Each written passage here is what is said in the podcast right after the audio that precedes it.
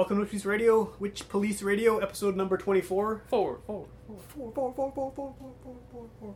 This one features uh, Garrett Everett as our guest. Guess, yes, yes. Yeah, and uh, Garrett is someone you probably would have heard on here before. Um, he's got a lot of stuff on. Does he have a lot of stuff on Witch Police? No, he actually has an album that I'm going to put on Witch Police that he's done, which I haven't done yet. How would but they he- have heard? Oh, There's a bunch of live stuff from the he's- Yeah, Orange from the Orange House shows. He's done just House, yeah. three of them, I think, now that he's played at. That there should be music up from, at least from two of them, anyway. So Mhm. anyway, he plays a song at the end of the show too. He's another one of these guests who decided to perform, and so you Was forced to perform. forced to perform at gunpoint. And so if you listen to the end of the show after the last recorded song, you'll hear uh, Garrett doing a live tune. And yeah, this is um, what was the theme this week? Uh, I don't even remember. should have thought of that before we hit the We record totally button. should have thought of that. Um, oh, was it like hairdressers? No. Uh, was it? Seriously, I mean, I'm thinking back of what songs we played. What song did I even play? Uh, it was uh, lawyer. The theme was lawyer. There you go. So yeah, we're talking about obviously. Should have played the intro from that Saturday Night Live skit. I should have played Frozen Caveman Lawyer. might be good. Once Yeah. was a caveman, now he's a lawyer. we don't even need to play it. You're just singing. Yeah. Unfrozen caveman lawyer. Unfortunately, this episode doesn't actually have any frozen cavemen. It's just lawyers. But um, Garrett, uh, the reason that I know him, well, I mean, this doesn't matter how I know him, but the, my primary association with him, is, uh, I guess, aside from the Orange House shows, has been that we, we tried to start a doom metal band last summer. I didn't go too far because we didn't have a lot of time to do it. But we recorded a bunch of stuff, so. As I've been doing on some of these other shows, uh, in the intro, I'm throwing little sound clips from different things. So I'm going to throw a couple minutes of um, some of the doom metal. Do you guys have a doom metal name? Uh, yeah, we were gonna call it Shibboleth, which is this Oh, name yeah. I've wanted to use for so long. And it turns out some other metal band from like Alberta has the name Shibboleth. Blast. And so Garrett actually had a name, and it was something crazy, but I've completely forgotten it. But I don't know if this, these will ever get finished, but like uh, it sounded pretty cool. And uh, when you hear his song at the end, it doesn't sound anything like doom metal at all. Right. It's very kind of uh, like I don't know what would you call it.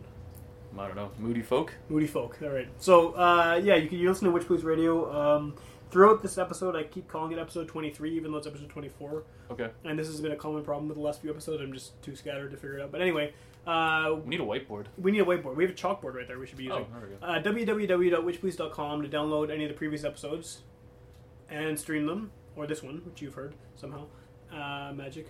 And UMFM 101.5 Monday nights 11 o'clock p.m. or umfm.com to stream it.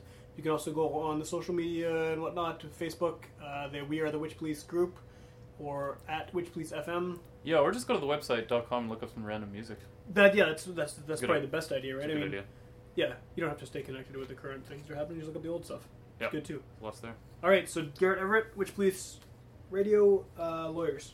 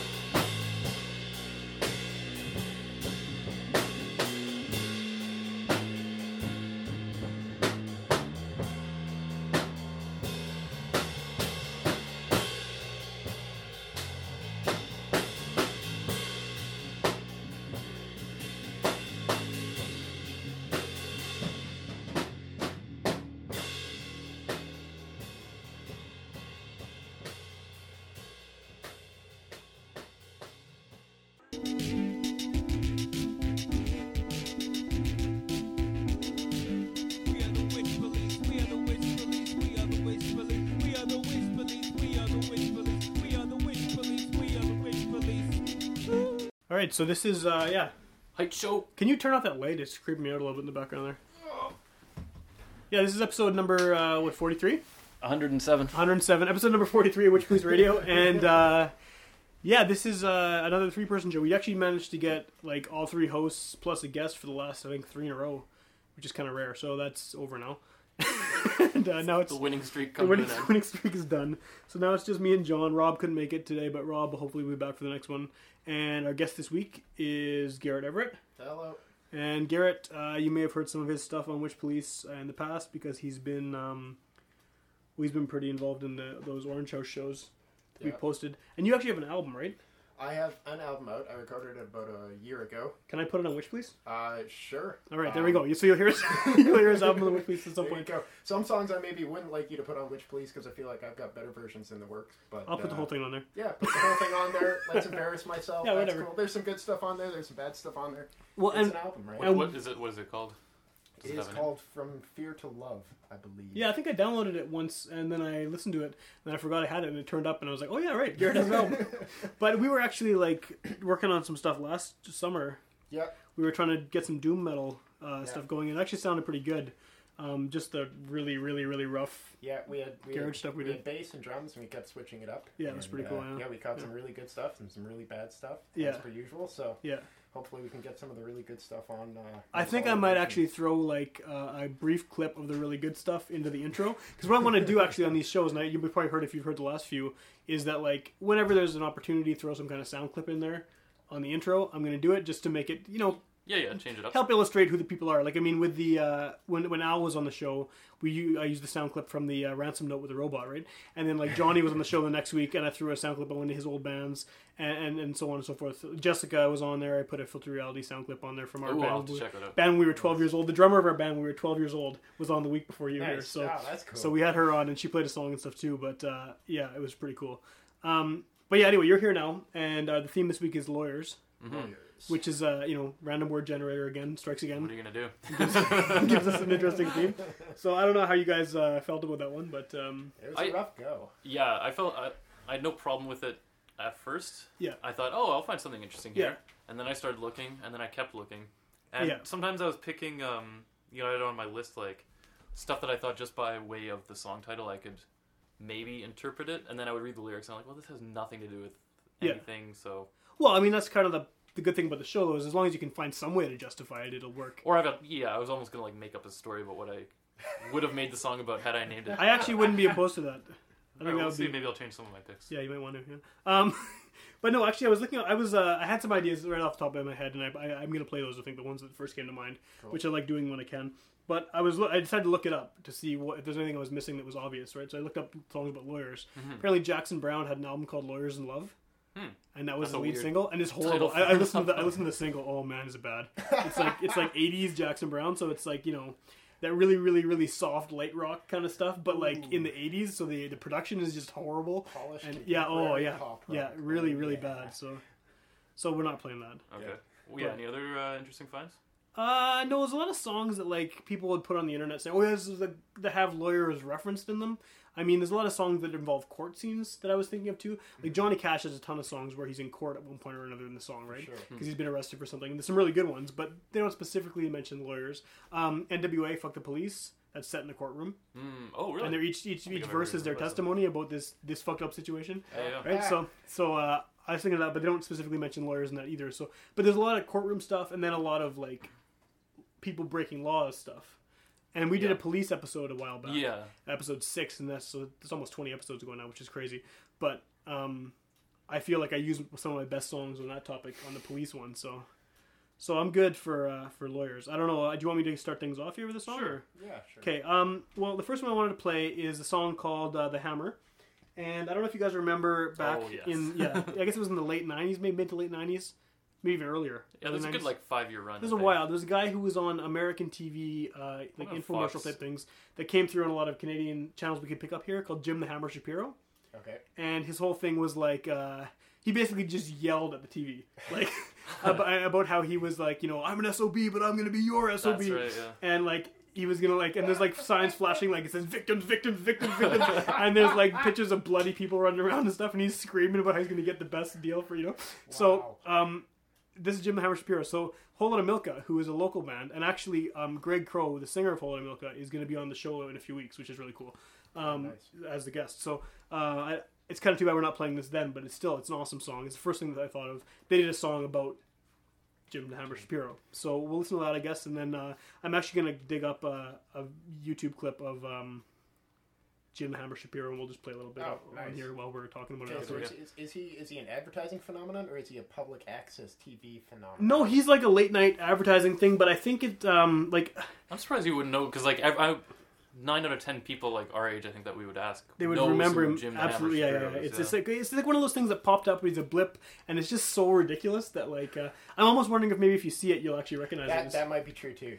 And I actually read that. Uh, I'll look it up while we're listening to the song, but I read that um, he had been uh, in trouble for uh, a certain legal um, misdeeds he was involved in, and I think that they actually the law changed in some whatever part of the states, New York, I guess he was in Rochester, Okay. New York, uh, about like the type of advertising that lawyers are allowed to do Oh, okay. because of his ridiculous like over the top like basically I mean he doesn't say it but it's I'll basically break your like- leg and you can sue me. yeah we pay for blood like that's essentially the, the, the thing there right so I think he kind of uh, screwed up that whole thing because it was so over the Set the top bar pretty low, yeah. anyway Holden and Milka if you don't if you don't know who they are I don't know you, I mean John I know you know, you know who they are because I, I remember listening to them at your house but uh, do you know Holden and Milka No, I do. they not. were a local ska band in the mid to late 90s and they were probably the, the big like- reason that I started a ska They were band. like the seminal ska. They band were unbelievable, and Winnipeg they were at the they were signed to Stomp Records, which was out of Montreal, and like the Planet Smashers and the Kingpins, all these big bands we were listening to were on that label. So the fact that these guys were local and like my shitty band played shows with them, opened for them and stuff, Nice. it was just like, yeah, these are just so cool,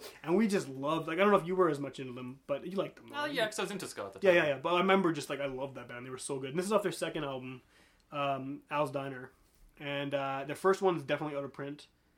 And the second one, like I think you can probably still order it from Stomp, maybe, but it's like you can't find this shit in stores anymore, which is too bad because it's great. I mean, Planet Smashers you can find everywhere, but Holy Milka, Hmm. it's just like they've kind of, I guess, because they've been broken up for like ten years or something now, right? So Yeah, I mean the demand isn't. the demand's not there. They were pretty locally famous, I think, Oh, only. okay. But uh, Greg Crow is now in a band yeah. called the Scarlet Union. He does solo stuff, and his solo album's really good, and Scarlet Union is really good. So, well, Alright. but he'll be on the show in a few weeks, hopefully. So, uh, Cool. check it out. And uh, here's the Hammer by Holden Milka.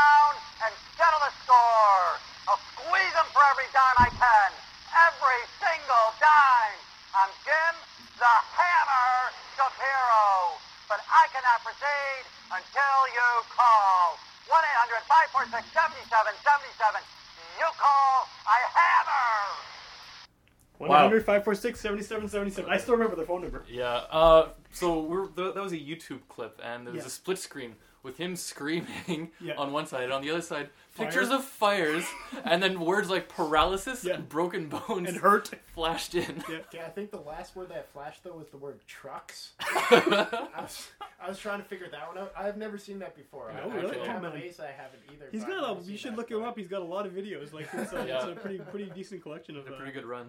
Yeah, he did actually. Yeah, so he's uh, Jim the Hammer Shapiro. So that's what that song was about, and uh, I think it's awesome that they decided to write like a kind of jaunty little ska number Yeah, for sure. about Jim Oh, the Hammer. Shapiro. It's, Yeah, uh, seems to make sense in a in a way. yeah, yeah, yeah. So he, um, yeah, he's. Uh, hang on, I'm just looking him up here. Uh, he was sued for malpractice in 2002. Only once.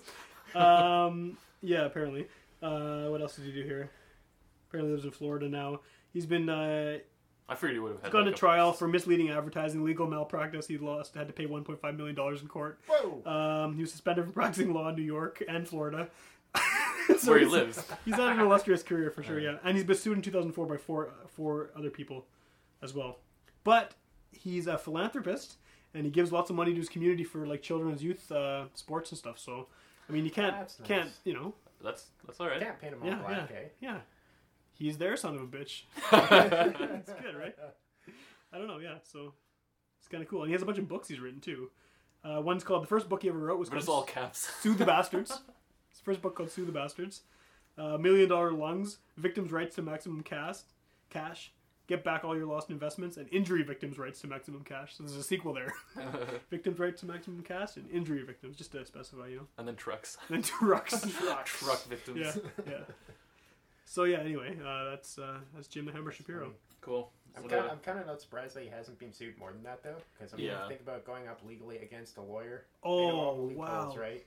He was selling T-shirts. Apparently, I wish I want one of these. The shirts had okay. Here's the description: a vicious beast with blood dripping from its fangs, and the words "protected by vicious sob Jim the Hammer Shapiro." Oh, that's so good. I want that. I guess you Yeah. probably had to be his client, right? Like to get that, but I will become his client. oh man, one. that's amazing.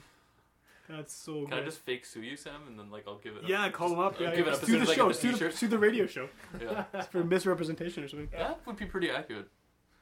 You're not misrepresented on this show. All right. you're, Um, I think you're accurately represented. maybe that's why it hurts so much. yeah. Um, so yeah, well, Holland and Milka. I don't know. so know. it seems I to make sense uh, that they would have written that. It seems like a, like ska bands tend to do that, right? They can write goofy songs or like there's any anything is like yeah, well, especially in the '90s, right? This came out in '99, and that was like right, right at the kind of, I guess it was like the decline or like near the end point of the third wave, right? Because and Milka wasn't around much longer than that either. Mhm. I think they broke up in 2000. I want to say, All right. and their last show was one of the best shows I've ever been to ever. Oh, Like their their final show, it was at the Albert, and it was ridiculous. Cool. Like it was. yeah. I remember like they would have for sure been like the first ska band that I'd Yeah. seen. You and- probably were at the show with me, I'm sure. Like, very possible. And um, do you know how many horns? Like, what was their horn section? Uh, they had uh, trombone, trumpet, uh, bari sax, and then an alto sax, I think, okay, 'cause, yeah, I just remember when I saw it. That was the first time I'd seen like a band with a horn section. with a horn I section, know, yeah, and it just like takes it to another level. Like For sure. the, the sound is so loud. And the they suits, seem too, so they- pro. Yeah, because they're wearing Yeah. suits and uh, yeah, Nice. a great band though, totally great band. synch- And, like, like- synchronized, probably like horn Yeah, movements. for sure. Well, we were so lame that like when uh, when I bought this album, right? Because of course, like you know, I bought it at the show when it first came out, the CD release party. Because I was going to see them every chance I got. Like this was what I was really into at the time, and because we were in a band that played similar but way worse quality, uh, and like they thanked us in the liner notes, and I remember just being like, Oh, "Yeah, sweet. we're such rock stars. We're not gonna want to milk it. Thank us in the liner notes." You know, but really, it's like you I do like getting still like. I love it. I love it, man. There's, note. I, Yeah. I I have a list. I have a list of, of albums that like I'm thanked in, and it makes me happy. Like it's so stupid. It's all local bands that got sold to like five people, and I'm like, yeah, I read them in the liner notes. Like I'm on like a bunch of Brad Attack albums, and like uh, that's Up and Adam seven inch. They got me thanked on there. Um, ooh, oh, you know, big time now. But like it's cool. It's it's nice to see. Like That's it- And it's it's cool. It's like a like I mean Winnipeg's such a small town, kind of a, of a city, and it's Yeah. it's neat to have that connection between the artists. Yeah, it's Even if cool, yeah. like nobody who ever made it big, but still people around town that you see on the street, and it's kind of like It's like, kind "Oh, of funny hey, that way. recognize I remember being at a show with someone recently, and um, they had seen the performer at like a previous show, and maybe said, "Oh, that was a really good show at the time." Yeah. And the person like remembered them and said like, "Oh, hey," and that like made their day. Yeah, yeah. that's great. Yeah. Yeah. Yeah. Well, I mean, especially now too, it's so cool because you can just go on like Twitter or Facebook or whatever, and even if someone's higher stature than like a local band, you can still like connect with them directly. Yeah. And mm-hmm. so, like back then, it was just like you know the reason we're mentioned on there is because we were another ska band in Winnipeg. We played shows with them all the time, right? It wasn't like we did anything special. It's like we were one of the four ska bands in Winnipeg. so they're like, "Oh, thanks for playing all these shows with us," because because that's who we are always you know on the same bill with. But but I honestly like Holden Milka. I'd, I I wanted to. I, Holden Milka was my favorite local band ever for a long time until I heard the Quiffs. yeah. And the yeah. Quiffs are my 100% all time, never ever going to be defeated, be greatest band in the history of Winnipeg ever. Did you ever see Erica and Al- plus Alana equals, Equals Pooh? poo? Yes, I did. Okay. Yeah.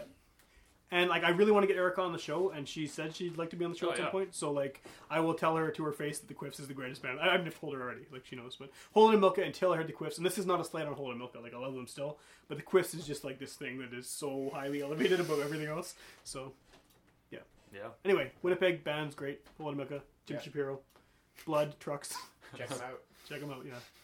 All right. Why don't we let our guest uh, throw Yeah. in What do you here? got? Sure. I've got a song uh, from a group called Unida from Southern California. Um, and it's a song called King, which is just generally, I picked it because it's a kick ass rock song off their album. Um, reason why they're related to lawyers, topic of the day. Um, this album was never actually released. Uh, they were involved in a lot of litigation, a lot of delays. Basically, they submitted it to the record company. The record company was sold. Then they were trying to get the record approved, and they went through this whole thing where somebody somewhere up up the line didn't like the album, didn't think it would sell, so they just kept going. You know, you have two months to respond to this letter, Right. and they waited the full sixty days, kind of thing, and it just kept getting delayed, and eventually they just shelved the project. By the time it was all done, the band had broken up anyway. Did they have any other albums out before that, or like Um, was this their this was their album? Like This I, I know nothing about them. I'm This not- was yeah no that's cool. Uh, this was they've got two albums out that I know of. This is from their album The Great Divide, uh, and they also have another album called Coping with the Urban Coyote. And I think they've released a live album of them performing.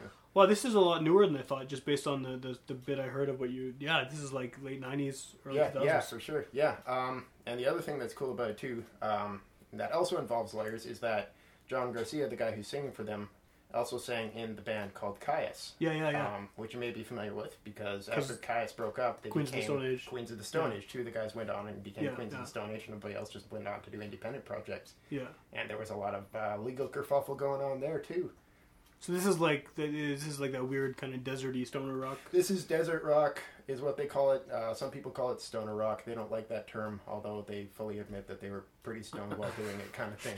So it's got all the classic stoner rock stuff. Everything's down tuned. There's Yeah, yeah, drone, yeah. drone progressions and stuff. It's it's it's great. And Honestly, though, like when I when I heard that, I mean, I, I listened to part about half the song, just briefly, briefly when you sent me that clip, and it, it, it- I was like, "What is this Rush?" Like, I didn't, I, I didn't, I, I wouldn't have thought that it was from th that era, or that it, like oh from no the way! late Like, nineties. thought was I like, thought it was older. Yeah, yeah, seventies yeah. prog totally, rock. Yeah, totally, well, yeah. that's what they're that's where they're coming from, though, right? Like that's that's all that stoner rock is. It's just Yeah. seventies rock continued kind of thing, Yeah, yeah. which I think is I think that's probably why it appeals to me. But Yeah, but it's not super crazy heavy though.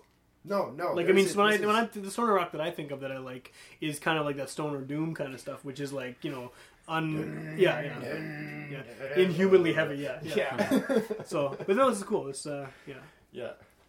But yeah, no, it's good. It's a great album too. Um, you can get torrents of it all over the place, kind of thing. So I recommend that. Um, And just uh, as an aside, I wanted to mention something. Just uh, as far as albums that like kind of got released, sort of under the radar, and um, I was reading some stuff today, and this is kind of related because it's got proggy kind of elements. But um, Cedric Bixler Zavala from the Mars Volta, like yeah, and, and the Mars Volta is Yeah. my favorite band ever. Um, he had this band that I didn't even know existed that put out an album called the band's called Anywhere.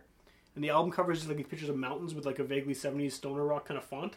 Oh, and it's really really weird. And like i had no idea this even came out. It was like released in like very small quantities a couple years ago. It's just an album floating around. It's really cool. Like it's good. It's just let me be, that'd be neat to be in a band like you're in a, a successful band, so you can just really release a side project without Yeah, any yeah, yeah. promotion. It's just like put it out there, and Yeah, just and let it was like float out. it was like on a label that was associated with some music festival.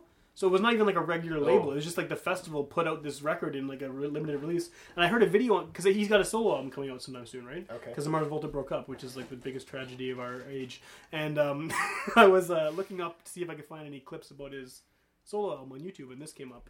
And like the cover actually sort of reminded me of the cover of this album that you, you're playing because the font and everything is that that sort of Oh, like, right, like stereotypical definitely, seventies yeah. kind of yeah yeah. So, but yeah, I don't know what the deal is with that. I just thought I'd mention it because it was really good, and No, that's I'm not awesome. playing it today, but I might I might play something from anywhere because I really liked. Uh, now I kind of want to check it out. Yeah, It's cool, yeah.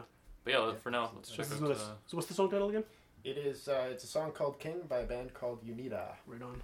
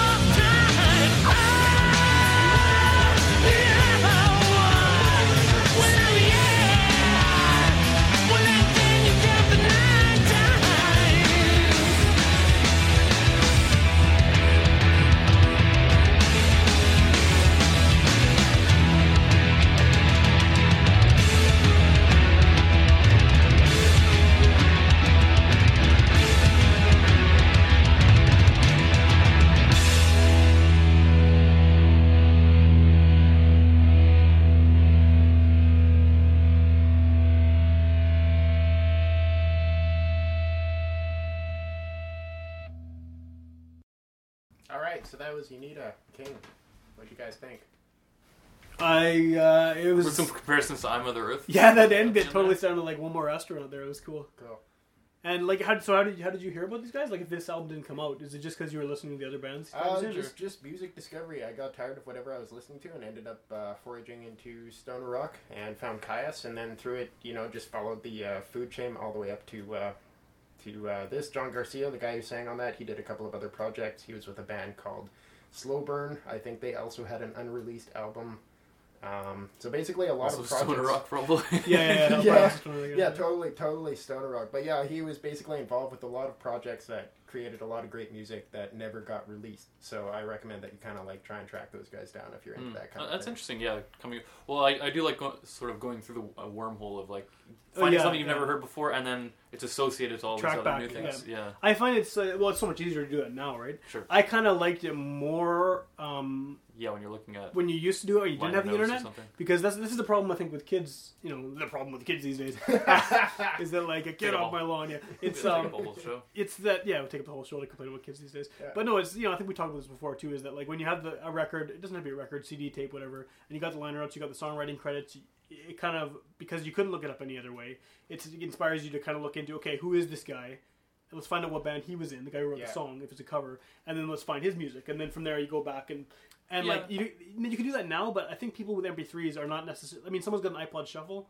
They're not looking at the songwriting credits. I think it's also that there are only so many people that are going to do that anyway, and similar-minded Yeah. people are. Well, I'm still, sure back then you're right. You're it. right. People probably bought tapes and CD records and CDs and didn't even bother reading the liner notes. Yeah. But it just seems like it's more prevalent to not care about that stuff because that's not even an element of the record anymore. Yeah. Is it hot or not? Well, I mean, just in Yeah, terms of how you consume it, right? It's like, I mean, people are more likely, just in general, to have MP3s and they'll download an album. And I mean, it's not like you buy it, you open it up, and that's right there. You know what I mean? Like you mm-hmm. dump it on your iPod, you listen to it. You, There's a lack of the physical content, like the lack of like even even the difference between opening up a CD package and opening up a big vinyl. Like Yeah. it's, it's a totally different when you fold open the gatefold and you've got the artwork Yeah, there. yeah, and yeah. Everything's in big. So print. it, and it's right there in front of you, and you have to look at it to take the record out, right? So you, you, you I think you're more likely MP3. It's all digital. You just copy it right on your thing and listen to it Yeah. and go, and that's Yeah. fine. It's just It's, it's, it that- seems it seems more disposable though. It is, yeah. It lim- and it limits the kind of discovery, unless you're just the type of person who's going to look it up anyway, which Yeah. is fine. Which a lot of people are, right? Yeah, So- like I use I use Wikipedia, so yeah, be that as it may, but it's a great resource for if you're trying to find stuff and try And to that can be a back. wormhole too. Click, click, click, click, click, Totally. and yeah. Because so- you open up this band and it's like, oh, here's ten other guys, and you go check out ten guys, kind of thing. And then you look up the former members and you click on their bands and stuff. yeah, Yeah, and you try and figure out how everything connects, and you've got this spider web. I mean, it's definitely cool. I don't want to put down the internet. I mean, this show's on the internet. You know, like this, is the internet. I mean, like I would have, you know, I would have no creative outlet, creative outlet not for the internet. But, but like you know, I just, I just feel like uh, that kind of backtracking, like you're talking about, which is really cool to do. I enjoy doing is kind of, I don't know, yeah, it's, different. more- It's so yeah. different. It's so different. And it's, and it's different too once you've got like like before I had like you know iTunes or whatever. It was just like listen to stuff in Winamp, and then you've got the MP3, and then you've got the file name. So you've got artist, song name. That's right. You don't have the album in front of you, so you can't, you know, when you go into a record store, you don't know what you're looking for. exactly. Yeah. And the other thing, cool, like you were saying, like the you need a cover, it's very similar to. Um, there's that Mars Volta cover that you were talking about, which had like the same lettering and the same. Well, it wasn't the Mars Volta, but it was like a similar kind of scenery picture. It was uh, anywhere the name of the band was the guy from the Mars Volta. Yeah. But yeah, yeah. Anyway, And it's, that yeah, kind of thing, it's kind of this like old timey font, right? Like old timey like seventies font, and there's like this scenery thing, and it's like, oh, that's really cool. If I saw that in the store, I'd be like, I want to check this out. What is it? Yeah, absolutely. And too, like when I go shopping for vinyl, it's like sometimes you know I will have never heard of this band because they've got the crazy psychedelic album with the with the massive Yeah. you know nature scene in the background and all the band members are highlighted in green or Yeah, whatever. yeah. It's like okay, done, got Yeah, it. And it usually you find out you know it's great, and if it's not, you're like, well, whatever. you Cost know. fifty cents or Yeah, whatever. or something like that. Yeah. kind I actually don't do that. I, I really don't buy things um, based on not knowing what it is. I I don't, I don't go into record stores looking for something in particular. Usually, That's some terrible albums from doing that. Yeah. yeah, yeah, yeah, yeah. You have a lot of weird stuff, man. You, I mean, some of it's cool though. You have a lot of really like, what is this? Yeah. Yeah. yeah. But I don't know. I just I I feel like that there's uh, I have a limited amount of money to spend on records, so I'm gonna Yeah, no, most absolutely. likely go for something like when I went to the record last time I went to the record store, I bought like a Mudhoney album and a, that Bad Brains single, right? Mm-hmm. And like those are both bands that I've loved for years, and it's like I can't go wrong with it. You know, if this is my records that I'm buying for like the month or whatever, because I don't get out that much, right? Yeah. It's like, well, I'm not gonna risk it on like you know Jimmy and the the Jimmy Whichever, Steve Dave in the boxes or something like you know I'm not gonna buy that. got badass shades on. Yeah, it may be great, right? But if, if my, my 16 bucks is going to go to something and I got one thing to pick, it's going to be the Mudhoney record. Yeah, so, absolutely. Yeah, it's, but but that is cool. Like I mean, I did used Yeah. to do that more. I think. Yeah. Well, that's yeah. That's where that's just the magic of thrift stores, right? Like that's kind of just a. Yeah. I think it's probably a Winnipeg or a Southern Manitoba kind of staple kind of thing, and that's. You know, you can find a lot of garbage there, but you can find a lot of good stuff too. just Yeah, I've, actually sto- I've stopped looking for records at, at thrift Yeah, I haven't. I stores. haven't done that in a long time actually. Uh, tapes still yes. Yeah. Tapes I bought a lot of. Uh, maybe You probably find years- your Rock'em Sock'ems too on Uh, that is the plan. That's the Yeah. plan. I actually t- Twitter tweeted at Don Cherry asking them if they, they were still in print anywhere. Didn't, didn't get a response.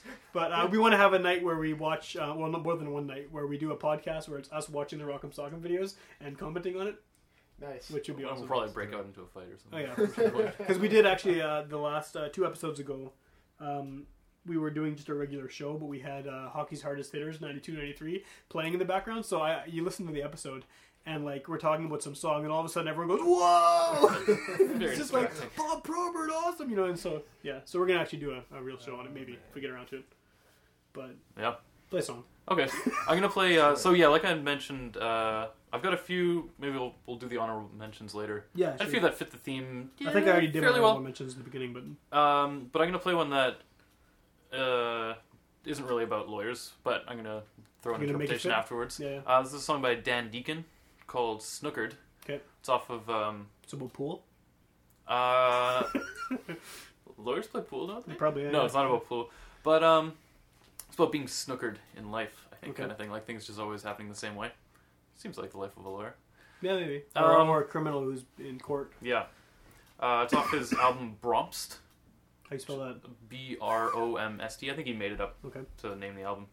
And uh, yeah, it's from 2009. He's got a, a more recent one out since then. Who is this guy? So he's uh, he's an electronic musician. Um, he's been around for quite a little while. He went to like music school and learned composition and, and all that. And um, yeah, he's got some really some of it's pretty bizarre. He has stuff where he's singing like with a vocal effect, like a really high pitched Oh, thing, nice. which you would probably love you that. probably like. That's my favorite effect ever. This uh, this album has a lot of it's computer generated on the album, but a lot of xylophone. Like almost the whole thing has like xylophone layers, like looping and Oh, right kind of cycling. And um, he toured with like a 14 piece band with a bunch of people doing percussion and live instruments and stuff. Cool. But otherwise, he's known. I've never seen him. I I kind of missed an opportunity once uh, in another city, but uh, he's known as like a very exciting and engaging live performer. He'll usually set up right in the middle of the crowd, and there's a lot of participation. Cool. Oh, You could you could see a video of him at like a fest- music festival I watched uh, recently where he gets like like thou- uh, probably a thousand people or something to do a huge spiral and it ends up with everybody running in a circle. Oh, like nice. it, it works. He just gets everybody into it, and uh, That sounds awesome. so I've always really enjoyed you know like really good live performances, and I like his music as well. Like it's some of it's pretty kooky. Um, he, he's also associated. Do you ever watch that video? It's like drinking out of cups. It's with like a animated lizard. Yeah, you showed it to me and it was amazing. He's somehow associated. He he was the guy. It's him and this other guy who made that. I remember you showed it to me and I was just like, what is this? Yeah. This So crazy. if anyone wants to see my favorite yeah. YouTube video it's of all really time, worth seeing. YouTube uh, drinking out of. I think you showed that to me when you were living at that house that you were house sitting at, which had the crazy dual level thing. That's and- possible, yeah. Yeah. Okay. Well, let's check out the song and uh, we can. Okay, Dan Deacon, Snookered.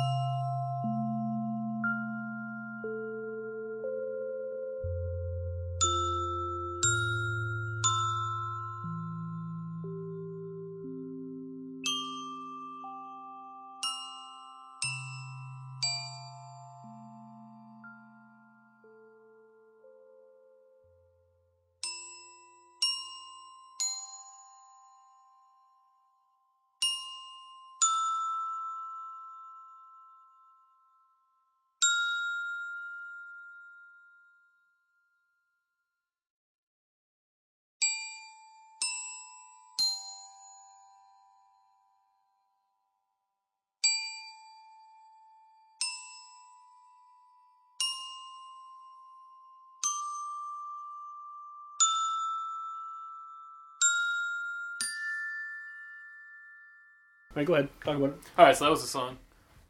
That was snookered by Dan Deacon off of the album Bromst. I like the title. Bromst.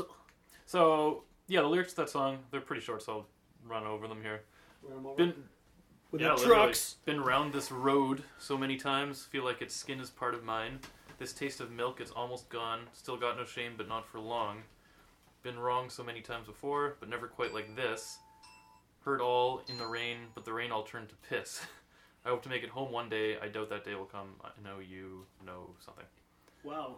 So it could be someone uh, going through a criminal trial.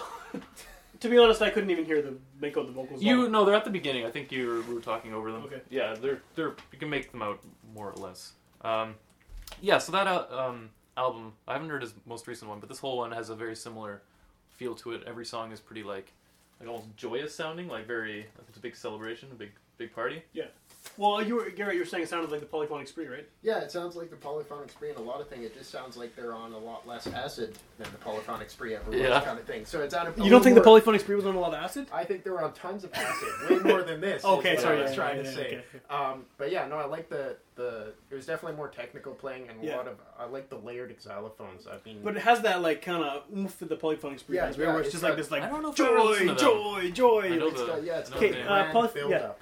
Polyphonic spree is the dude from Tripping Daisy. You remember Tripping Daisy? Yeah, okay. Um, and he they wear robes like cult kind of robes, and there's like twenty of them. we did that once. Yeah, we did that, but we didn't have like twenty people. No. We did that more than once, uh, but we didn't have like twenty. And they have like a huge amount of people playing like all kinds of crazy instruments. Some of them Yeah. are just a choir, and like they just like they're so just super super happy and like positive and upbeat, and it's Yeah. just like oh, okay. I think I've seen video of them. I think I have a video of them on some DVD somewhere. Yeah. I may have showed And you. it's like don't it's all layered, but it's like they're all playing all these different instruments. Yeah. So the different timbres and tones, but they're all playing one note, so it just sounds Uh. Yeah, it's really cool, yeah. playing. This was kind of like the same kind of like feeling as it though, but it was a little more subdued, I guess. Yeah. Yeah. Okay.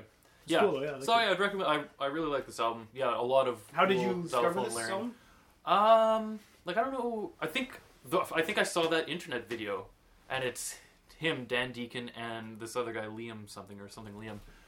And The one that you. and yeah. then I Google or then I like YouTubed or Googled Dan Deacon, and the first thing that pops up or that would pop up at the time was him playing on like a a local TV show, like the news or something, and it's just like you know, featuring local artist Dan Deacon, and he's got these huge bottleneck glasses on, or yeah, and uh, he's got glasses, yeah. yeah, yeah, Coke bottle glasses. He's got a, a table covered in wires and like junk, Nice. and he sings a weird song about like uh, I can't remember what it is anymore, but th- this bizarre song. And he's using like the sort of really high pitched voice effect, and after he's done, the people are just like, "Well, thanks, Dan, for coming into the studio." Yeah, yeah.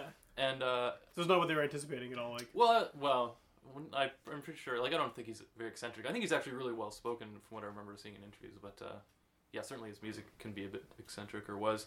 I think, and it was cool. I remember so at the time looking into him a little bit more. And when he started out, he started with equipment that he found in dumpsters at his college. well, that's cool. I was gonna He, ask if he you were found some pretty cool stuff. But and and it He showed. seems he- like the type of guy. there was like a on a website. There was like a picture of his setup because it was all like duct taped to this table permanently, Yeah. pretty much.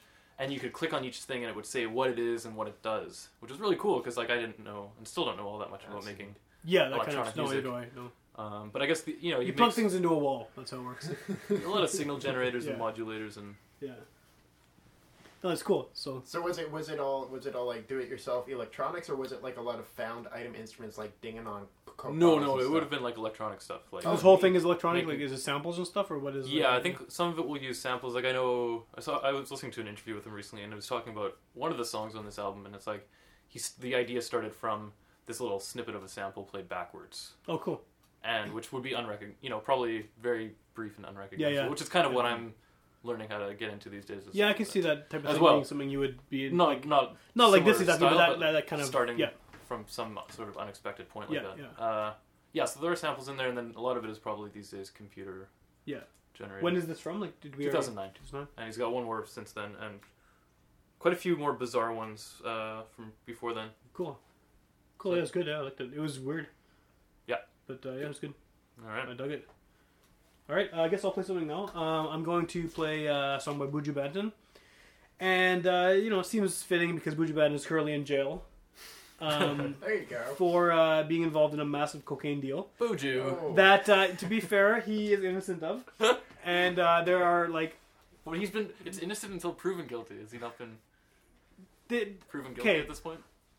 this is not just me defending Buju Banton because I've been Okay. listening to him since I was 14. Just because he There's makes actually- music you like. There's actually, I mean, there's actually like there was a he's in Miami, right? He's he's from Jamaica, but this happened in Miami. He's in jail in the states, and there was an article in one of the big Miami newspapers outlining all of the reasons why it's like a shat. Like a, I mean, it was like they're trying to.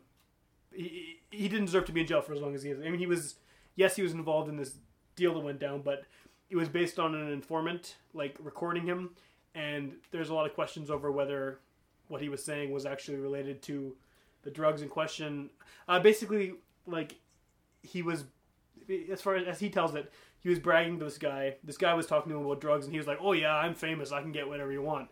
But he didn't actually mean that. Like, I'm going to get you drugs. So this is the tape of him saying, "Oh yeah, I can get you weed. I can get you coke. I can get you whatever. I'm famous. I got connections." You know. And he said in court, like, "I was just talking tough. I didn't actually." And then the guy brings him to the warehouse, and again, from his perspective, he's saying like, I was like pretty shocked to see this massive pile of coke there because I wasn't I was kidding, you know. But they have him on tape saying, "Oh yeah, I'll get you this and this and this," and then this guy busted a bunch of people who were also Jamaican that he was like, you know, hanging around him. So, I mean, there's there's a bunch of stuff, and it's been it's gone it's been gone retried like a couple times, and there's all these like things mm. back in court all the time. So he there's definitely a question as to whether he's No, He did I'm, I'm so- not. I'm not familiar with with this fellow. So, what is is he like? Is he politically motivated? Would they have a reason to put? yes, there would be a reason to put him down. Um. I don't know if I want to get into this, but we're talking about Buju, so we have to. Okay. Um, Oh boy. when Buju Banton was, I mean, I have a lot Thanks, of Garrett. strong opinions on this. No, no, no, no. It's, it's worth mentioning Okay. because people, a lot of people are going to hear his name and they have one specific association with him, and it's a negative one, and they're going to be like, "Why are you playing Buju on your show? Why do you listen to his records? How can you support him?" Blah blah blah. Okay. When he was 16, he's like 40 something now, right? All right. He was 16. He wrote the song called "Boom Bye Bye." I don't know if you've heard about it. Oh. It's very offensive in that it is very homophobic. This was written Okay, decades yeah, ago. I definitely recognize the name. All right, decades ago okay. he was a teenager. I mean i'm not justifying the content of the song because it's horrible but like Everybody says stupid. everyone stuff says stupid when stuff when they're teenagers. He happened to have it recorded right? Um, and he's from a third world country where homo- homosexuality is still illegal. So it's not like i mean so what's happened with this song is unfortunately i mean uh, when he was in his tw- late 20s mid to late 20s he had kind of a um, lifestyle change. He became really into rastafari he's all songs started to change from like girls and clubs and shit to like conscious like you know poverty and, and you know all this stuff. And like he was very very positive message and stuff right, Right. but he's had this song stick around with him forever. And people still bring it up when they're talking about dancehall and homophobia. And there is a problem with homophobia in dancehall for sure. Absolutely. and this is the song that always comes up because it's pretty harsh the lyrics right? So mm-hmm. he's had this following forever and tons and tons of people hate him because of it and they want to see bad things happen to him. And there's like a whole like i'm not saying he's like you know being persecuted or anything because i mean he wrote the song he, sang- he performed it whatever. But like there's definitely a lot of people who want to see him shut down because of the song he wrote when he was 16 and i don't think anyone takes into account and again i'm not justifying the content but that he was from a very religious country. He was a teenager probably uneducated third world country. Uh, being gay is still illegal there so it's not like he's presenting this from our perspective where it's a normal thing it's accepted everyone's cool that you know it's like this is a normal day-to-day thing in this country that this shit is not cool i mean it's not cool that it's not cool there but I get it. Yeah. right so i mean i have i, I mean I, I've, i'm not i'm not comfortable saying i love the song because i mean the message is reprehensible but i mean it's i think that people have blown away out of Wait, is this the song that you're gonna play? No. No. but this is why a lot of people this is why i don't want to get into it but Okay. there's definitely a large number of people who have a hate on for Buju Banton because of that song that was written so long ago. And actually, shortly before he went to jail, not because he was going to jail, but he actually met with a gay group in Miami, and he talked to them, and like they wanted to come have a conversation with him. So you know, he came there. He's like, you know what? Look, I'm I'm a religious guy. I don't agree with this, but he wasn't like a dick to them or anything. He just came and had a like, and they I remember them saying in the news too. They're like, you know what? Like he doesn't agree with our, you know the, way we are, and it's kind of upset, unfortunate that he can't understand. But like, at least he came and talked to us civilly and, and tried to make peace in a Right, way. right. So I mean, I think that it's kind of overblown. Oh, Buju Banton is a horrible homophobe because he was a teenager and wrote this song. That and also just to like rewind all that, um, he's a dancehall artist, especially in the early '90s when he was doing that stuff. Right.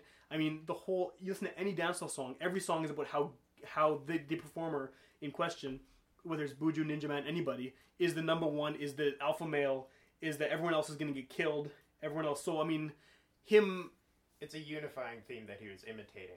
Well, that was that was the that's the cultural thing. I mean, you, like Yellow Man, for example. Every Yellow Man song is about how he gets all the women, how he's the best. How, every Ninja Man song is about how he's going to murder all the competition. He's not literally going to murder them, right?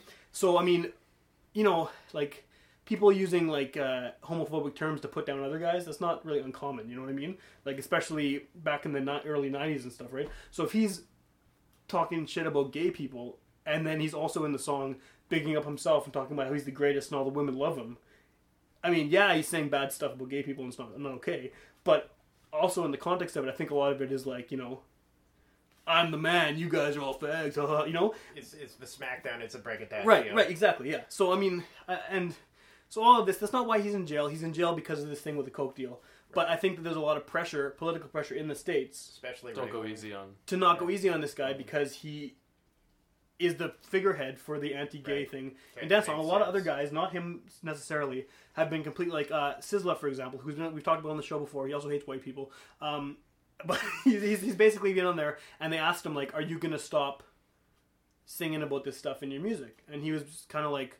Why would I stop? Like he doesn't even it doesn't even occur to him that there's something wrong with this. Oh, Like, wow. because, you know, because it's just hardwired, right? It's hardwired. He's extreme. That guy is At extremely religious. He's part of like a really orthodox sect of Rastafari, right? And like, he's again from a third world country. Again, like the president or prime minister of Jamaica, re- like a couple of years ago, said he has no intention of changing the law that being gay is a being gay is illegal, right? That's a rough. It's insane. It's crazy. But I mean, so someone growing up in that environment is not going to be necessarily think like we think it's crazy. But if you grow up and that's the normal thing you're exposed to, Yeah, I get time- how. Yeah. you- Right? you- yeah, you can't really. so I mean, outside I, of and I, every time I, I try to argue this, people think, well, you're just you're just defending him. You're being homophobe. No, I'm not.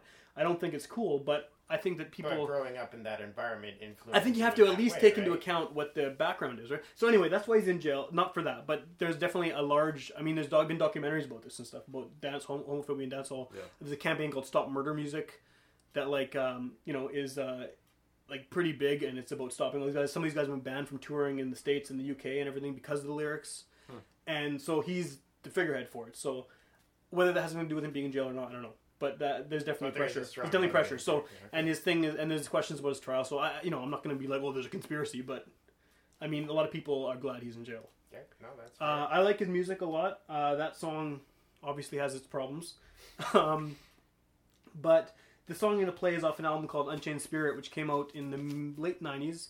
Uh, it was actually on Anti Records, which is a subsidiary of Epitaph. He had done some stuff with Rancid Really? on Alright. Life Won't Wait. Okay. And um, so then from that, they got he got into this label, and this is the only thing he released on that label. I don't think it did so well because people Anti was putting out like Tom Waits records and stuff, right? So like I don't think Buju necessarily fits into that thing. But I mean, there's a song on here called Law and Order, and it's about him being taken into court for some crime he's committed and going to see the judge and stuff. And it's actually kind of in light of what happened like a decade or so later. You know, it's kind of like oh man. But and I was, uh, it's a good song. It's the last song on the album, and um, while I was listening to it and thinking, oh hey, I should play this song.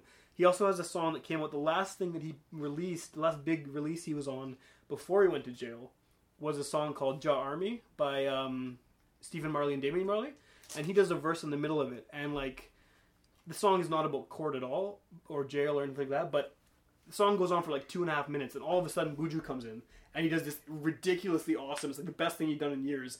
This like minute to two minute and a half. It's like a really really long. It's multiple verses, and he mhm. just goes and goes and goes and goes, and he's talking about like this court stuff and how like he's not gonna be held down, and how even though they want to like you know lock him away forever and all this, and it, it's just so good. But I didn't want to play the whole song because nothing else has to do with the thing. So this song is specifically about Law and Order. It's called Law and Order. Buju Banton, Unchained Spirit. Alright.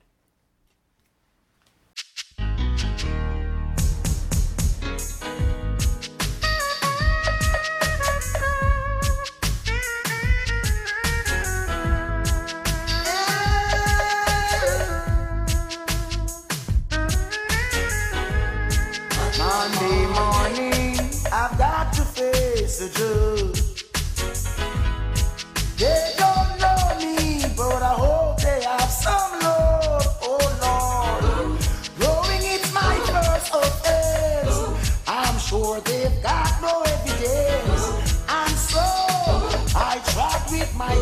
Evidence,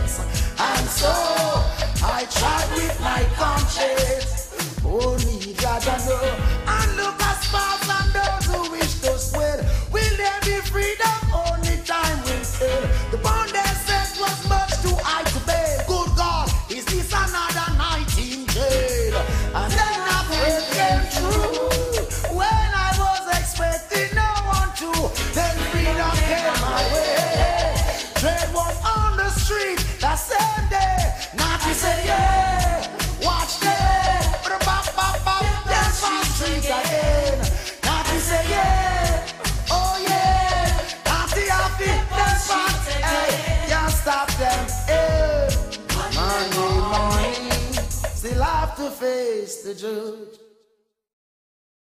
Was Gargamel, Buju Banton, uh, Law and Order. That was not Boom Bye Bye. But that was, uh, you know, um, a lot of what he's saying on the song could be relevant if he'd released it like last week, you know.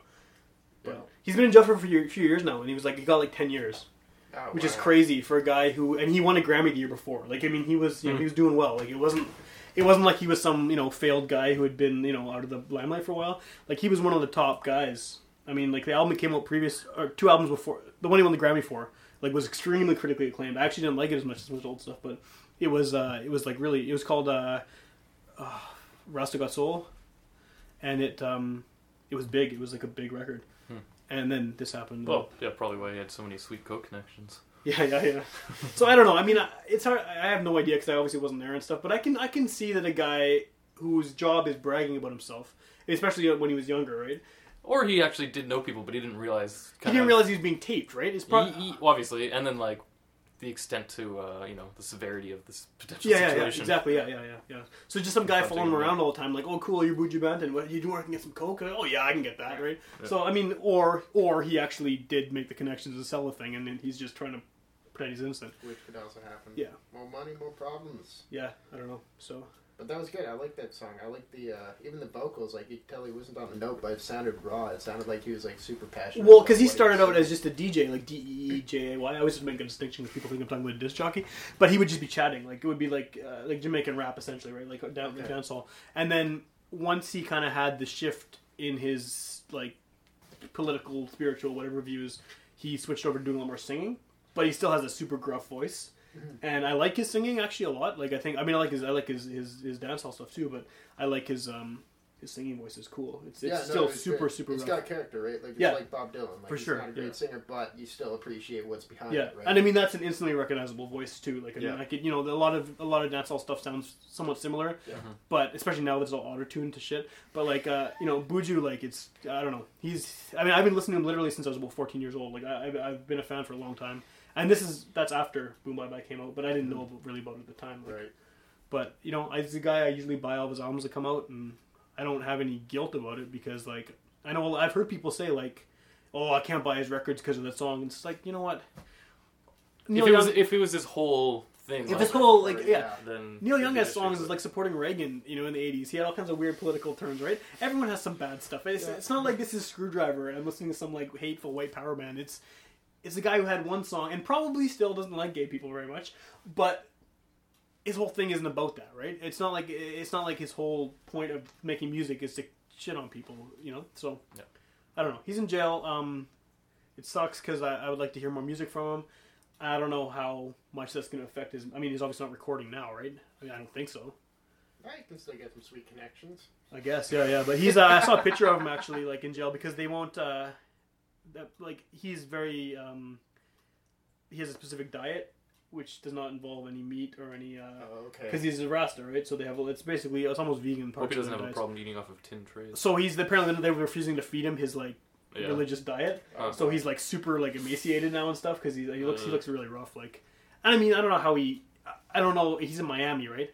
I have no clue how big Buju Banton is in Miami. I but feel like Florida is a bad place to be in jail. Yeah. if we're not white. it's, well he's white he's not white but Right. Yeah. So You think Florida would be good if you were white? be- No, I think I, I think it would be better if you were white. Really? I feel like there's. Uh, And don't had, think- I don't and think- had embezzled money. I yeah. I think well the type a- of crime too right. I mean he's in there for drug dealing. That's not going to be like the the easy uh, federal prison where you No, hang out and play especially not chess. there where it's like you know where you got you know like the Cuban connection and all that fun stuff. Yeah, too, exactly. right? So this is probably like a, a dangerous as hell But prison. I just like- feel like yeah, just given what I know about Florida, it is it is not a very race friendly. state no, I imagine it's not. No, no, no, no. in a so. way. So he's probably having a. And on top of that, he's not American. He's he's Jamaican. There's like, I mean, he speaks English, but he's got a pretty thick accent, and that's going to be an issue. He uh, immediately spots him out as an outsider, right? So, but maybe he's famous. Maybe people in jail are like, "Oh, it's Buju Banton. I've been listening to you since you know." Could Start be. a, I start love your Florida- song that you wrote when you were 16. it's like, okay, I'll milk this. That's fine. Yeah. it keeps me safe here, that's Yeah, okay. No, I don't know. knows? I don't know. yeah, kind of. But it's it's, it's story, an but- interesting it's an interesting story, like the whole trajectory of, of what happened, and like it's funny because he definitely released way better, way more important music well after that song came out. Like his that wasn't really the peak of his career. That was when he was just starting out, and it just kind of caught on because it was a hit there. And I mean, as it, as I was saying while we were listening to it, like I mean, "Boom Bye Bye" for all of its obvious faults is is a pretty catchy song. So I mean, So I if you just released it as a dub single, it would be a good time. well, if you did, I mean, the hook of the song is pretty offensive, but like, uh, you can't really avoid it. I mean, there's not really any part of the song that can be erased. To, Okay. yeah. All right, moving on. Moving, Moving on. on. Yeah, so you want to play another tune here? Um. Yeah, I wasn't really sure. This was a really hard topic for me because I, I kind of went through like my whole record collection and couldn't dig anything up. So I decided to kind of phone it in with "I Fought the Law." Okay. and I was hoping to find a copy by the critic, sorry, the Crickets who originally wrote it, uh, somewhere on YouTube. But all that seemed to come up was cover songs, so I guess we'll go with the uh, the Clash version, Awesome. which kicks a lot of ass, and Yeah, yeah. Uh, go with that. Cool. I fought the law of Clash.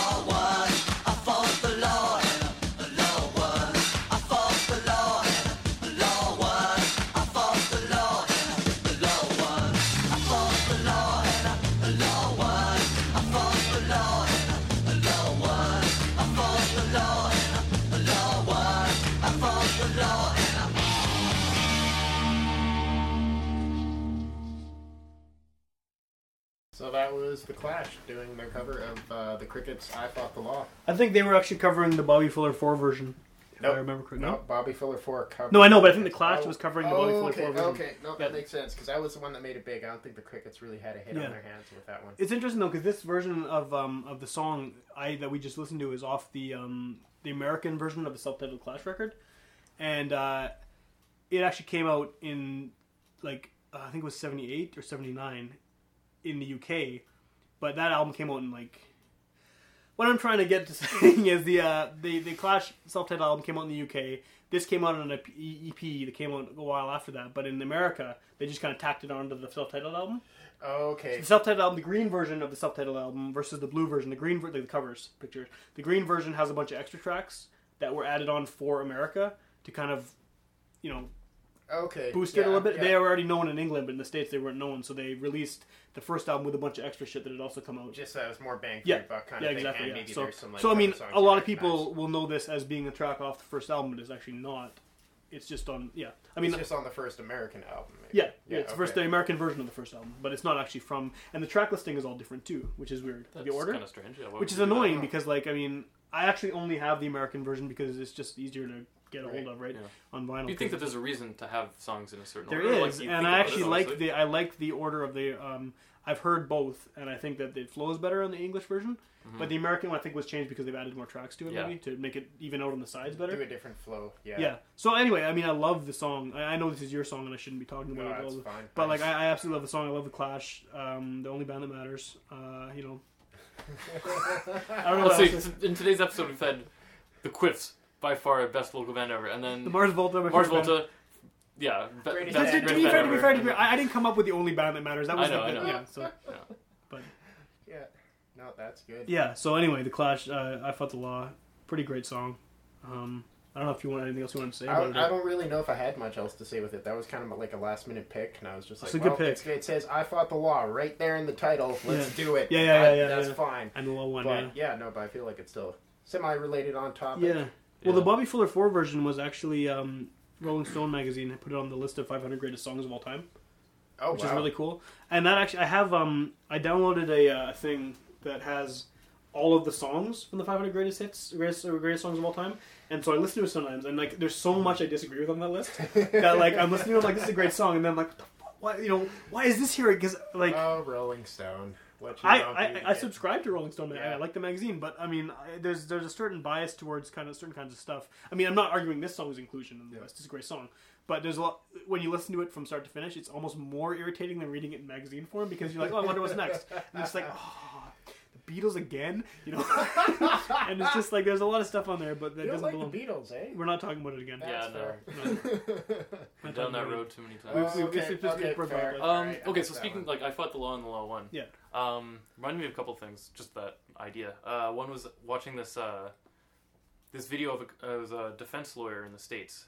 Was Talk- Jim Hammer Shapiro? It was not, but he talked in, in this video at least. He it was a thirty minute presentation and he talked really fast. It was like an hour's worth So of like material. me. Yeah, at that speed for half an hour, and he was talking about. Now this is in the states, so I don't know. There's probably differences in, in laws between Canada and the U.S. Yeah. But it was about how it was why you should never talk to a police officer, and it was like in any situation whatsoever. And this was his argument, this his thesis, and he was giving examples and and this and that, and he you know gave it from a lot of different angles, and came down to you should never talk to a police officer. And then he had a uh, a retired detective who is now in you know working in uh, you know as a lawyer or something like that or as a representative trying to like present the other side or at least present from, Why you should talk the to a police officer? except ended up being he just agreed with every point that the guy Oh, yeah, made yeah. and it was you should never talk to a police officer i thought that was kind of interesting Well, and uh, i wonder no so and so these days I, like i live more or less downtown i'm Yeah. walking downtown most days that i'm not working Yeah. and uh, you see these there's uh, cadets The police cadets, I see them all the time. Cadets all the time? Drunk patrol. and the Yeah. you know just the people in the The blue, the, the like kind of light Yeah. blue. they're in the blue and then there's the red people like just the sort That's of, that's uh, the downtown Red- biz, right? downtown Cards, biz yeah. or whatever Yeah. and uh, yeah I- i'm kind of curious about the law and what they can do and what what if you oh, should Oh, what each Yeah, of if- those types of people have yeah. power to, to do? i'm curious about like authority and like if you even have to talk to someone or not I don't know. Well, you know what? i'm It's- not usually breaking any laws but No. i think yeah, I don't know. I, It's interesting that you mentioned that because I was thinking actually, it's interesting that you picked the Clash too because I was thinking on my maybe this is a good time to start talking about stuff that we were thinking of maybe playing we didn't, but because one of the ideas I had to play was a song called "Know Your Rights" by the Clash, Okay. and um, the song is actually very much about kind of what you were talking about. Like there's um, it starts off like he calls it at the beginning of the song. He says it's a public service announcement with guitar, and um, the rights you, you, you have three rights in the song. You have the right not to be killed. Murder is a crime unless it was done by a policeman or an aristocrat. Uh, number two, you have the right to food money, providing, of course, you don't mind a little humiliation, investigation, and if you cross your fingers, rehabilitation. And then uh, the number three is you have the right to free speech as long as you're not dumb enough to actually try it. Yeah. So, like, I thought that was, uh, you know, it's not necessarily don't talk to cops, but it's like yeah, I would like to know. Uh, know your rights, Know know, what my you're rights. I need- yeah. I have some friends who are in law school. Maybe I'll wait till they graduate and then And then Sit ask down them, for yeah, a- yeah, the Yeah. grilling. Yeah. It's a good thing to know. yeah. So, any other uh, honorable mentions? No, I think I mentioned them before. There was uh, Oh, yeah, the that's right. NWA song, and Yeah. there was uh, a bunch of Johnny Cash stuff. Um, I was actually thinking of. Um, I almost wish I had played this now, but it doesn't really specifically law- lawyers. It's uh, co- courtroom. Uh, the Long Black Veil by Johnny Cash. Do you, are you familiar with? Uh, I think it's Long originally Black it's Veil. it's an old like I think it's an old traditional song or something. I'm not sure who originally did it, but it's it's one of my favorite Johnny Cash songs ever. He it's just oh man, it's, it hurts to listen. Like it's Mhm. it hurts in the heart, you know. Like the More story. hurts. Giving your heart an Indian burn. Yeah, yeah. This the story of the song though is like this guy, um, like he uh, he cheats. He sleeps with his best friend's wife, right? And um, then he's uh, someone who looks just like him is accused. Like the murder happens, and the suspect looks just like him. He gets arrested and goes to court, and they ask him for an alibi. But since he was sc- skronking his best friend's wife at the time, he can't give the alibi. Otherwise, he'll so he gets killed. He gets Okay. executed Whoa. and she keeps that's going to heavy. the grave to like cry over his death. It's a heavy Good song. one. It's a, and I, I actually I might find a way to play it in another show because it really is like a powerful song. Like it's it's awesome. Cool. But uh, I mean, there's no lawyer mentioned as the judge, you know, in the court. But he gets Yeah. sentenced to death and he can't reveal his. Uh, it's a great song, really really awesome song. But yeah, that's that's the only other one I had that I haven't mentioned already as a potential. Um, I guess maybe Wow. also Johnny Cash like play I Got Stripes or something, you know. Mm-hmm. Uh, but yeah. Okay. So I was, did you have um, well, ones that came up were um, Public Image Limited uh, rules and regulations, just because of the name. I know PIL is good too. We've had them on the show before. Had Yeah. them on the show. Played them on the show. Yeah, John Lydon was Well, and that was Yeah. no, but that was the first one. that was the first episode. Yeah, counts. That's why didn't I, felt like, oh, I could play it, but Yeah, you could. You could have. Yeah, it would have been. Good. Well, Uh, almost would have been better to have Rob here though, because he's a big fan, right? So it would have Yeah. been. It would have been better to have him. Uh, I think so. And the other one was also like the GZA investigative, Investigative reports, reports, just yeah. because of the line investigative reports. yeah, yeah. Um, I mean, really, there's no reason It's a to good not song, play anything from that album ever. Like we played always, you know. We play every. we'll song probably have that to have a. Liquid Swords. Uh, just the whole show. episode, yeah. Just where you just played Liquid Swords from start to finish. Well, I mean, there's been a few times where we could have played stuff from Liquid Swords. Like I remember um, in the spiritual show, I brought up like a potential we could have played uh, Basic Instructions Before Leaving Earth. because mhm. Killah Priest, right? And the Yeah. song uh, the acronym is Bible, but we didn't do that. And then I guess I played GZA, but it wasn't the greatest GZA song, but it was fitting with the filming Right. theme, which was episode 18 with Ryan Simmons. Look at you with the memory. I do remember all of the show numbers and the themes and the people. But we jumped to 43 somehow. Tw- tw- 23. It's 23. It's 23. Garrett, any honorable mentions? Yeah, was there stuff that you thought of that? Uh, I know. I know you kind of had a tight. This is time. Uh, short, short yeah. notice. Yeah. no, the other one that I thought of was uh, it wasn't so much of dealing with well, I guess it does deal with lawyers, but it was uh, the George Harrison song that he wrote, uh, "Taxman." Okay. And Oh yeah, that's Tax good. lawyers, yeah. That's Beatles. one, where he's, where he's like complaining about how they take you know whatever it was like 19 20ths of his, his income, which is a very legitimate legitimate complaint, although Yeah, a yeah, little less yeah. legitimate when you're making millions, Millions of of dollars. dollars, yeah. yeah. But I actually thought haven't that was a had good much experience with lawyers personally. I had to use a lawyer to um, when I bought my house, and uh, that's really the only time I've ever had to deal with them. So as much as like you know, it's an interesting theme to have songs about. I really don't have any firsthand Right. idea of what like you know. Basically, it was like pay the guy so he could fill out some forms for you to get your land title and stuff. You know, so Yeah, I don't pretty know. much. Yeah. So I, I've never. I mean, have you? Uh, no, I've had something uh, like notarized by a lawyer. Yeah, yeah, that kind of stuff, right? They just like the and, paperwork. and I do have like quite a few friends who are like in law school, close to finishing law school. Yeah. Became like a thing that I didn't really expect, No, lot of I, I people know a I few knew to people too. Yeah, yeah. but it's something you you can Yeah. do. I don't know. I mean, I'm glad I don't really want to have much involvement with lawyers. I'm sure it's probably Yeah. not- No, but like I said, like I, for I would like to know some of these sort of for, the different. Uh, Yeah, just some basic info about like what you know what you can get arrested for. Get a little, get a little fold out card to stick in your wallet, and then it's like every Yeah. time you get pulled over, just pull it. yeah, out. yeah, well, according to this, Hold yeah. on, hold yeah, on. here, let me just read this. So I'm yeah. drunk. That would be filed under D. yeah, yeah, yeah. Get like a Rolodex in there. Yeah, put it through. Stab someone under Yeah. S. Yeah, no. Well, you've always got the right to re- remain silent, right? yeah, yeah, It's yeah. not on this show. Yeah, no, we on the gotta show. talk You, the whole time. Yeah, That's yeah. fine. you gotta keep talking. All well, right. I think if you don't talk on this show, you just get made fun of by everybody else. Like, I mean, like uh, the Al episode, he kind of uh, took some- Yeah, if you sit here eating a hamburger instead of Yeah, he's talking the first five minutes of the show. He's just so like someone says something about ground up chicken cancer or something, and they just went off. That was a good one.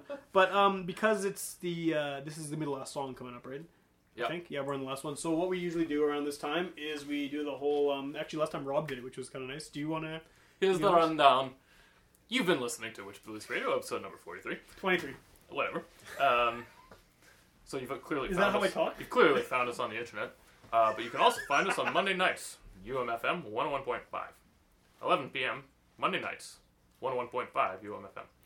If you go to witchpolice.com, you'll also find all sorts of interesting music and things about local bands and bands from abroad and other places, and um, you'll find videos of live performances. Speaking of which, our good guest Garrett is going to be performing at the end of the show, so stay tuned for that. That's right. Yeah, the yeah. last Garrett's song. gonna play a tune. Um, what is the song you're gonna be playing?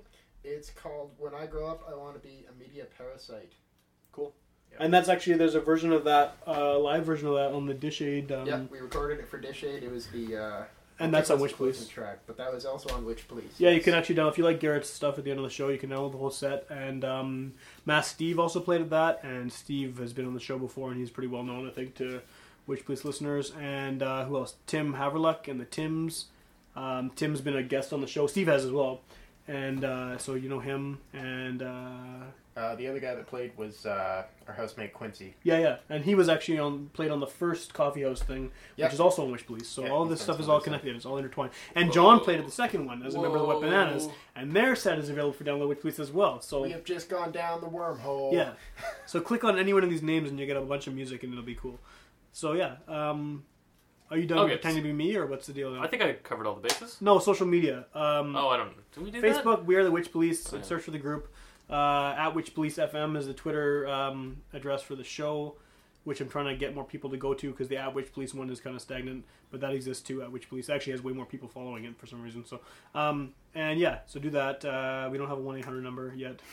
Uh, I actually was thinking because you can get free one like toll free numbers, right? So I was thinking, It's toll free even for the person who makes it. yeah, yeah. So I was thinking like, what if um, we got one of those things and people would call up and like leave us messages I like and then that like idea. during the week we- just Oh, build yeah. up these messages and then we could play them on the show That's a great idea. Cool, let's do that all right so anyway the go last on song I'm talk gonna about play. Um, I'm gonna play a song uh, by David Byrne and Brian Eno off the album uh, "My Life in the Bush of Ghosts." i keep hearing that that album is amazing and i haven't heard it yet Oh yeah, it's great. Um, yeah, and I actually could have played just about anything off this album. Um, it was delayed. Like it's known, it was very sample heavy.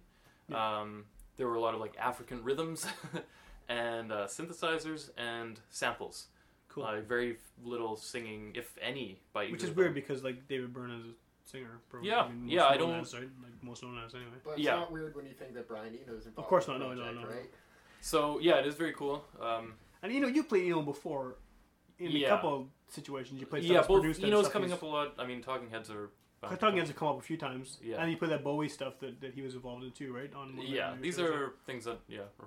So you're obviously he's a big. Uh, is he a big influence on your what you listen I'd to? say so. Yeah, yeah. I mean, it seems like a pretty Yeah. prevalent. Yeah. Um, yeah, so this um, being sample heavy, it was delayed being released because they had to clear all these samples. Like I think it would, it was recorded in between two Talking Heads albums, but Yeah. it was delayed and got released. I think after that, you know, the second one of the two. Um, so for that reason, a lot of lawyers involved. Uh, but the song I'm going to play is Mea Culpa. Okay. So uh, that's you know kind of a What term? Legal term. legal, legal term, uh, a la Latin, All right. Latino. Uh, I don't think yeah. it's a Latino term. uh, nothing particular to say about this track. I think it's much shorter than the, the earlier one I played. Uh, but this is a great album. I'd recommend checking it out. yeah, I keep hearing about it. So My I, Life I in the I- Bush of Ghosts, It's got a pretty good reputation. anyway. Culpa, Witch Police Yeah, that's the end Radio. of the show. Um, I actually don't uh, have anything else to say. Okay, well, but stay tuned after the song. Garrett's gonna. Garrett's gonna play something, play something. and uh, yeah, we'll uh, see you next time. I don't think we have a host yet for next, I guess, but you'll find out soon. It'll be fantastic. All right. What he said, he said, I'm sorry, I committed a sin, I made a mistake, I asked for first on whether it was he said, "Me, I committed a sin, he committed a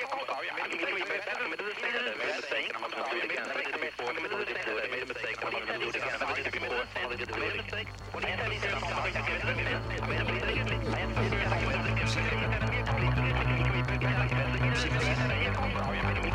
you.